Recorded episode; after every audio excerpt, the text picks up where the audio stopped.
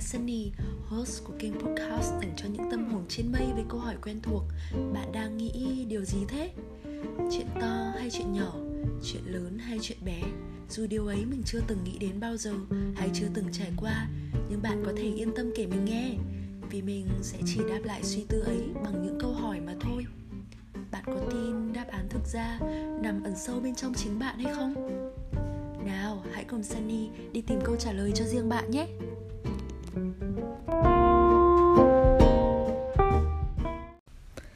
Hãy thử tưởng tượng, bây giờ là 5 giờ 30 chiều. Bạn kéo tấm rèm cửa sổ, lặng người vì khung cảnh đẹp tuyệt vời trước mắt. Xuyên qua đám mây, những chùm sáng tỏa ra bốn phía. Mặt trời lấp ló đằng sau những áng mây bồng bềnh như đang tan ra, loang những vệt màu hồng trên nền trời. Trên tay bạn lúc này là một tách trà ấm. Đừng thổi nhé, nhấp một ngụm và cảm nhận cái nóng sực lên, thoạt tia là trong cổ họng và rồi xuống bụng. Hoàng hôn hôm nay sao mà đẹp quá. Hay đã có nhiều buổi ban chiều như vậy, chỉ là bạn đã bỏ lỡ mà thôi. Dù bạn đang ở Hà Nội, Sài Gòn hay bất cứ đâu, thì một ngày mùa đông cũng sắp kết thúc. Những liên tưởng này đã được khơi gợi bởi một bạn nghe kênh thân thiết của hai Daydreamers. Cuối tập mở đầu của series, mình đã nhắc đến cụm từ xế chiều, một ẩn dụ của tuổi già được nhiều người sử dụng. Người bạn này đã gợi ý mình đặt tên series này là buổi ban chiều, vừa có tính liên tưởng, vừa tạo không gian thân mật của một buổi trà chiều giữa hai nhân vật. Uhm, xin gửi lời cảm ơn đến người bạn Daydreamer với một cái tên không thể hợp hơn cho vibe của kênh podcast này. Ở tập này, mình sẽ nhâm nhi tách trà và với vai trò là người quan sát, sẽ tận hưởng buổi hoàng hôn hôm nay theo cách riêng của mình. Trước tiên mình sẽ dành ra 10 giây để các bạn thử nói hết tất cả các cái tên gọi có liên quan đến đối tượng chủ đề của series này. Một phép so sánh, phép ẩn dụ, à, một cách gọi dân dã, tất cả những gì bạn có thể nghĩ đến. Ok, bây giờ đến lượt mình á. Người cao tuổi, người lớn tuổi, uh, người già, tuổi xế chiều, người cao niên, hưu trí, các cụ, các ông các bà, bố lão, lão niên, lão thành. Mình vừa liệt kê ra hơn 10 cái tên à, và cũng có ăn gian một chút vì chuẩn bị trước thì mới được nhiều như thế. Thì theo định nghĩa của Liên Hợp Quốc, người cao tuổi là người có độ tuổi từ 60 trở lên. Tại Việt Nam, người cao tuổi cũng được quy định là những công dân từ 60 tuổi như vậy không hề phụ thuộc vào tình trạng về thể chất, tinh thần, địa vị xã hội hay nghề nghiệp giới tính vùng miền. Ban nãy thì mình có kể đến hưu trí, thì thật ra là hưu trí được hiểu một cách chính xác là những người lao động được về hưu theo chế độ và hưởng chế độ bảo hiểm xã hội. Tức là ngoài cái giới hạn về tuổi tác ra, còn có các điều kiện khác. Vậy nên để có một cách tiếp cận khách quan và tránh gây hiểu lầm và dễ chấp nhận với số đông – thì mình lựa chọn tên gọi người cao tuổi, người lớn tuổi để sử dụng xuyên suốt trong series này.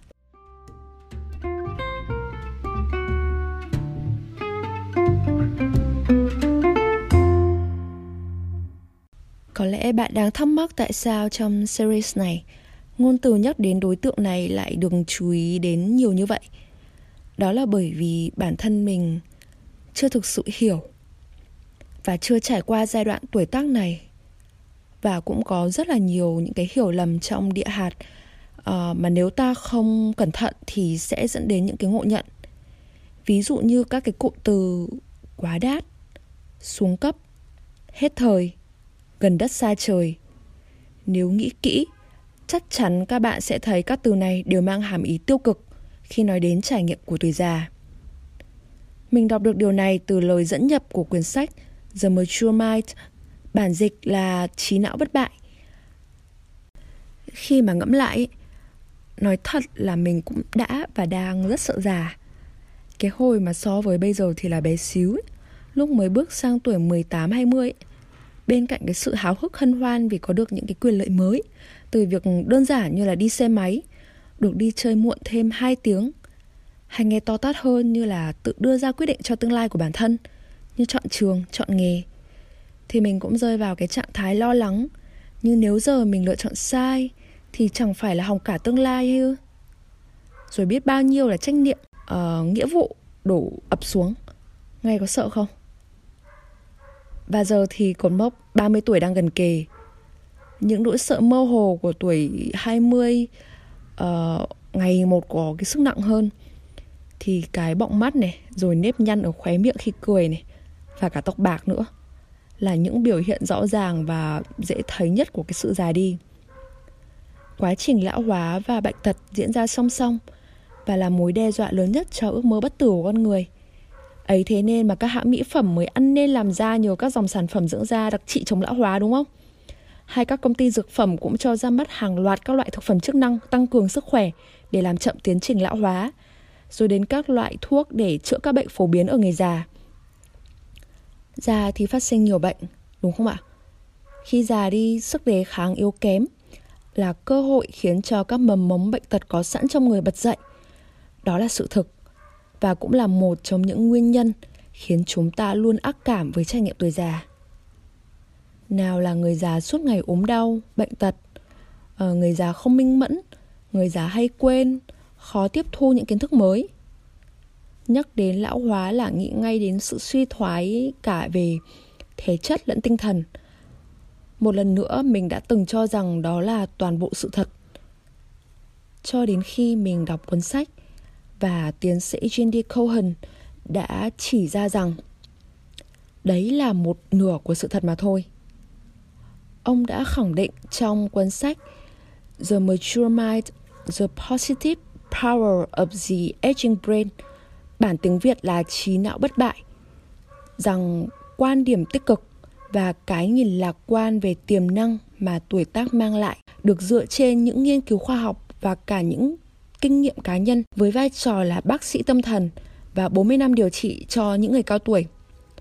Và nếu các bạn đã từng nghe câu một nửa cái bánh mì vẫn là bánh mì, nhưng một nửa sự thật thì không phải là sự thật.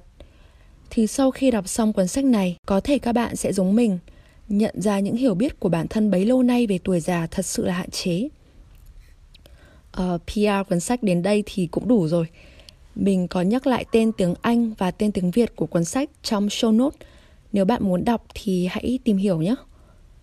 Và trong phần chia sẻ tiếp theo, mình cũng xin được dẫn chứng một số những cái kết luận hay nghiên cứu có nói đến ở trong cái cuốn sách này.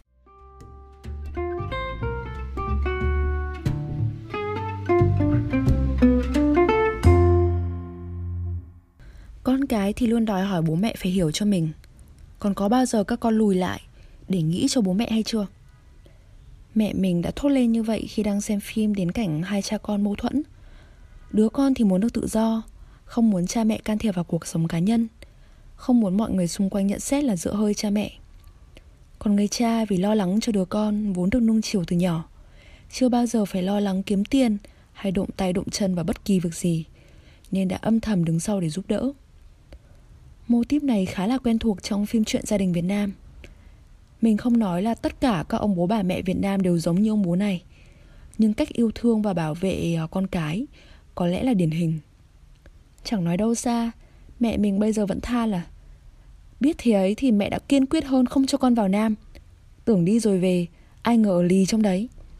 Mẹ mình vẫn lo là mình không sống được trong Nam ấy. Rồi được bạn bè bố mẹ cũng ủng hộ Khuyên mẹ mình phải đưa nó về ngay đi. Còn về phía mình.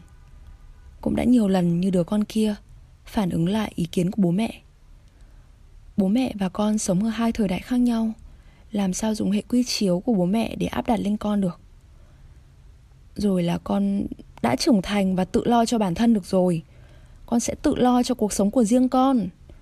Đám trẻ bọn con thời nay khác bố mẹ nhiều lắm. Bọn con phải thế này, phải thế kia. Bố mẹ không hiểu được đâu đó chính là biểu hiện của khoảng cách thế hệ.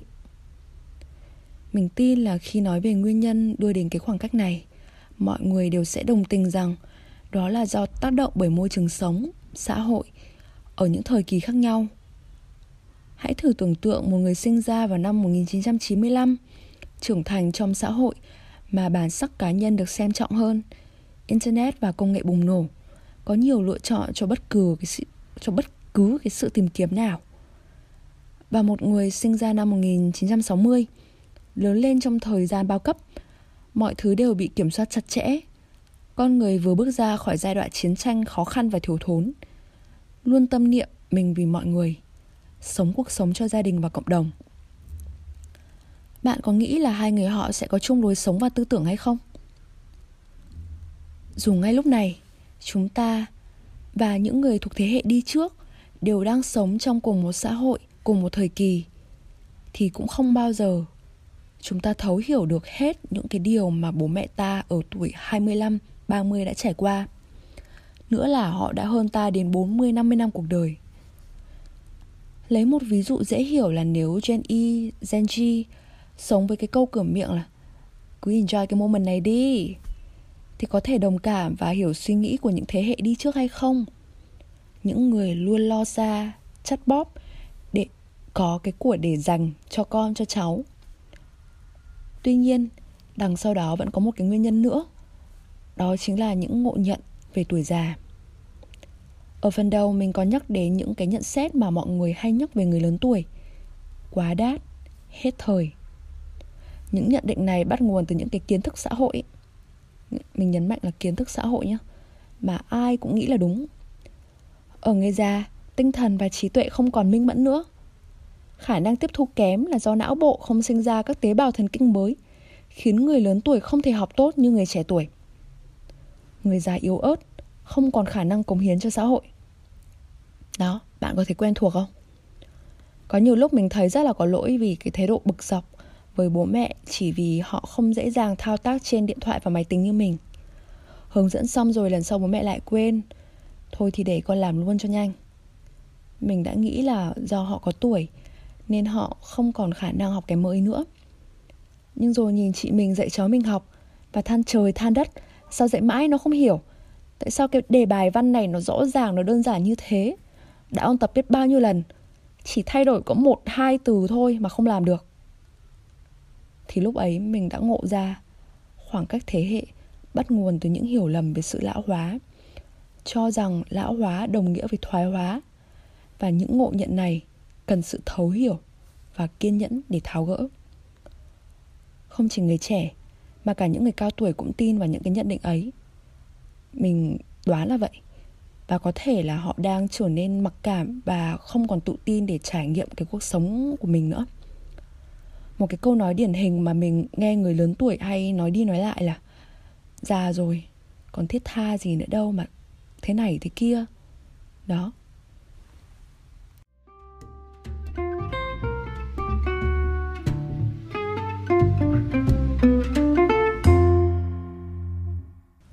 Vậy đâu mới là sự thật? Sẽ thú vị hơn khi các bạn tự mình tìm hiểu câu trả lời uh, trong cái cuốn sách.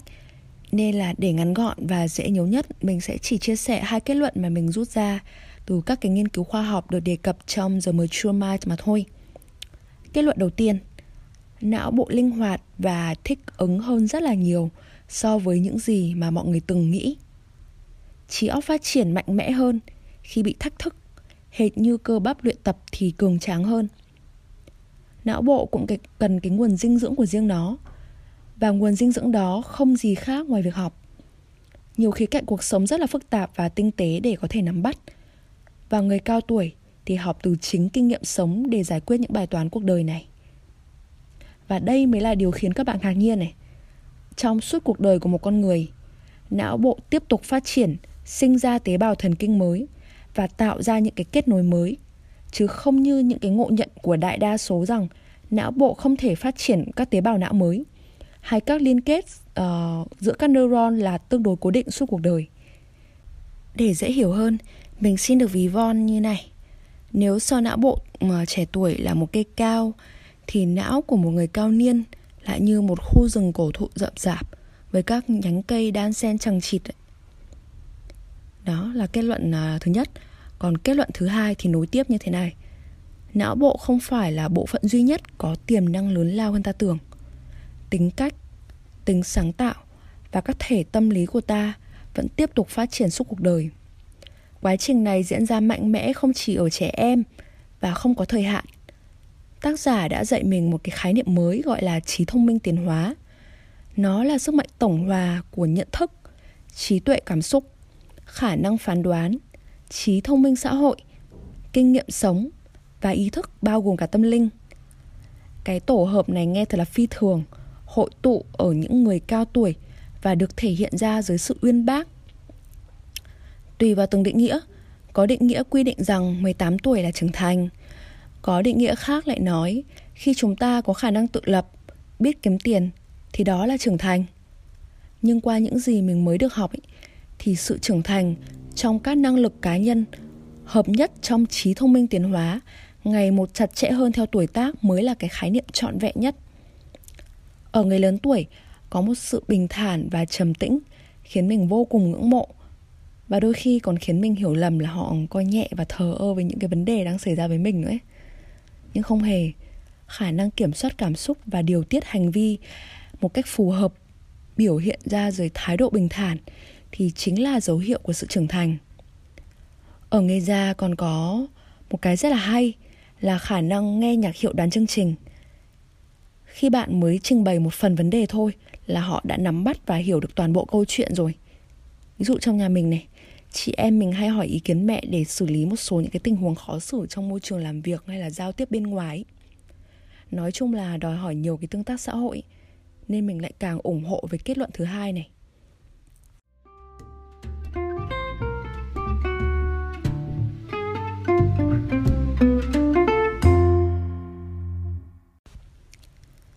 Vậy làm sao để rút ngắn khoảng cách thế hệ? Trước tiên, hãy trả lời câu hỏi tại sao cần rút ngắn khoảng cách thế hệ bằng một hình ảnh minh họa như thế này. Có một dây chun đang bị kéo căng ra. Mình và bạn, mỗi người cầm một đầu của sợi dây, cố kéo thật căng về phía mình. Nếu cứ tiếp tục như vậy, sẽ dẫn đến hai kết quả, hoặc là cứ kéo mãi đến khi dây đứt, cả hai cùng bị bật ra phía sau hoặc là một bên buông xuôi thả tay ra và đầu dây bên ờ, bị bỏ thì sẽ bật lại về phía đối diện, làm đau người còn lại. Dù là kết quả nào, cả hai phía đều sẽ bị chịu tổn thương. Trong một mối quan hệ cũng vậy, nếu những cái bất đồng ngày một trở nên căng thẳng hơn, không ai sẽ thấy yên ổn và thanh thản hết. Mình cũng gặp phải nhiều trở ngại khi tương tác với những người lớn tuổi, đặc biệt là với người thân mình cũng từng đọc nhiều lời khuyên rằng sự chủ động lắng nghe uh, mà không phán xét không kỳ vọng sẽ là liều thuốc hóa giải mọi bất đồng trong các mối quan hệ. Điều đó rất đúng nhưng mà không hề đơn giản với mình. Nên mình tự tìm ra cách hiệu quả hơn bằng việc ghi nhớ bốn điều như sau. Đầu tiên nhìn nhận đúng về tuổi già và sự lão hóa. Đó cũng là lý do tập này mình vừa đưa vào những cái ngộ nhận thường thấy ở tuổi già vừa tóm tắt lại hai kết luận quan trọng mình học được từ cuốn sách The Mature Mind. Nếu những người lớn tuổi xung quanh bạn thích đọc uh, sách thì hãy gửi tặng họ cuốn sách này. Ai cũng có một động lực nội tại mạnh mẽ. Và biết đâu, cuốn sách này sẽ phá vỡ rào cản của những định kiến để họ bộc lộ ra những cái tiềm năng tuổi tác của mình thì sao? Thứ hai, đừng tìm cách thay đổi. Thái độ bình thản và đơn giản hóa những cái tình huống khó khăn trong cuộc sống là dấu hiệu của sự trưởng thành, vẫn được bộc lộ ở người cao tuổi.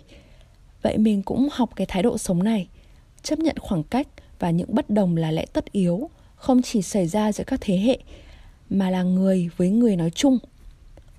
Khi nhìn nhận vậy rồi thì mọi thứ tự khắc nó sẽ nhẹ nhàng đi. Bạn không còn quá chú tâm vào tuổi tác của họ và cái sự khác biệt xảy ra do tuổi tác nữa. Thứ ba, hãy nhìn nhận những lợi ích mà khoảng cách thế hệ mang lại. Cuộc sống này luôn à, thật là nhiều màu sắc chính bởi sự đa dạng. Những điều khác biệt xung quanh sẽ mang đến cho ta những góc nhìn đa chiều hơn, giúp thế giới quan của ta trở nên khách quan hơn. Người trẻ có thể tự soi chiếu bản thân, học tập cách ứng xử của người đi trước. Còn người lớn tuổi sẽ thông qua những người trẻ để đến gần hơn với xu hướng, với những công nghệ mới. Các bạn trẻ ạ, tại sao những người cao tuổi lại được gọi là thế hệ đi trước nhỉ? Chẳng phải vì họ cũng đã từng bước qua tuổi trẻ giống như chúng ta hay sao? Chúng ta luôn khao khát tìm kiếm một người hướng dẫn, một mentor trong công việc. Vậy tại sao không coi những người lớn tuổi là một mentor về cuộc sống, đúng không ạ? Và cuối cùng, hãy coi biểu hiện của khoảng cách thế hệ là một điều dễ thương. Kể cả bây giờ mình vẫn để bố mẹ phải lo lắng về cách mình chăm sóc sức khỏe cá nhân – không phải là mình cố tình đâu. Ý của mình là mình vẫn thức khuya này, ngồi một chỗ dùng máy tính rất là nhiều này, hay ăn hàng lung tung nữa. Bố mẹ thì vẫn than trời về cái thói quen sống của mình. Ngày xưa thì mình cũng khó chịu đấy, nhưng giờ thì mình thấy thoải mái hơn, thậm chí là còn vui vui và thấy những cái lời phàn nàn đó rất là đáng yêu nữa. Họ sẽ chỉ phàn nàn về cuộc sống của bạn khi họ thực sự quan tâm đến bạn mà thôi để kết thúc tập podcast ngày hôm nay, mình sẽ đọc các bạn nghe một bài thơ rất là cảm động về tuổi già, được viết bởi bà cụ 92 tuổi, Wanda Joyce. À, ờ, tên của bài thơ này là The Gift Wrapped and the Jewel. Ừ, dịch ra tiếng Việt thì à, nó sẽ nôm na là giấy gói quà và viên ngọc quý. Với bài thơ này, mình chỉ dịch nôm na về mặt ý nghĩa và để đường link clip cụ đọc bài thơ này bằng tiếng Anh ở dưới show note để các bạn cùng tìm hiểu nhé. Tôi nhìn vào gương. Và điều tôi thấy là một người phụ nữ già nhỏ bé đang nhìn tôi một cách chăm chú, với bọng mắt và những vết chân chim và mái tóc bạc lơ thơ. Và tôi cất tiếng hỏi hình ảnh phản chiếu của mình. Bà đã đến đó bằng cách nào? Bà đã từng đứng thẳng và đầy sức sống. Còn bây giờ bà chỉ lom khom và thật yếu ớt. Dù tôi đã cố hết sức để giữ bà lại khỏi việc trở thành một món đồ cổ. Người đàn bà kia nháy mắt và nghiêm nghị đáp lại. Bà đang nhìn vào giấy gói quà, chứ không phải viên ngọc bên trong. Một viên ngọc sống và quý giá, không thể nào đong đếm hay tưởng tượng. Độc đáo và chân thật, đó chính là bà. Chỉ mình bà, độc nhất trên đời này.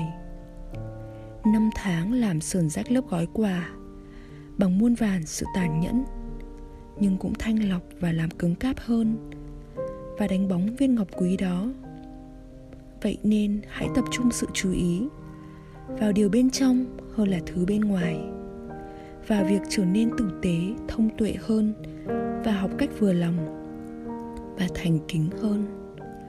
Rồi khi giấy gói quà được bóc, viên ngọc bên trong bà rồi sẽ hé lộ để làm dạng dỡ vinh quang của thánh thần trong vĩnh hằng.